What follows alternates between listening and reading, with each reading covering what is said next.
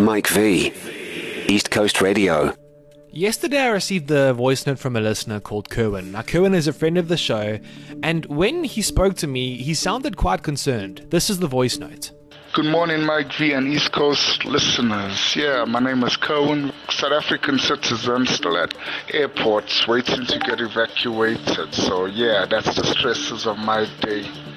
Where was he being evacuated from? So I got a hold of Kerwin on the WhatsApp line, and it turns out that right now he's in Afghanistan, in Kabul. Now, obviously, this is very concerning because it's feared that this might become the site of a humanitarian crisis after some political turmoil once the US withdrew troops earlier on this week from the region. Now, Kerwin is a man from KZN. He lives in Sherwood, he's a family man, and we wanted to find out more. So, here's Kerwin explaining what's going on right now.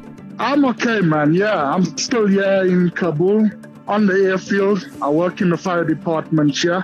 How did Kerwin manage to get into this really tricky situation in the first place? Well, I've, i was an airport firefighter back in South Africa, worked for airport company, and then moved on to Saudi Arabia, then to Afghanistan, and obviously, one of my first questions to Kerwin was Are you safe? Uh, at the moment, we're safe. Yeah, the military has the whole base all covered. So, we, at the moment, we are safe, secure. Aircrafts are just in and out at the moment. Okay, so that's a relief. What about food? Is Kerwin able to eat?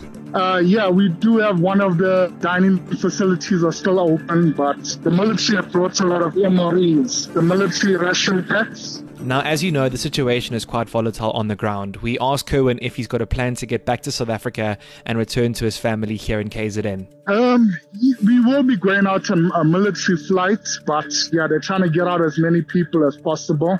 So as soon as flights come in, they're taking as much civilians as possible out. At this point, I could no longer hear Kerwin properly as apparently his signal was being blocked. That's what Kerwin said. And Throughout the whole experience, he remained quite optimistic, quite upbeat, and just generally in good spirits.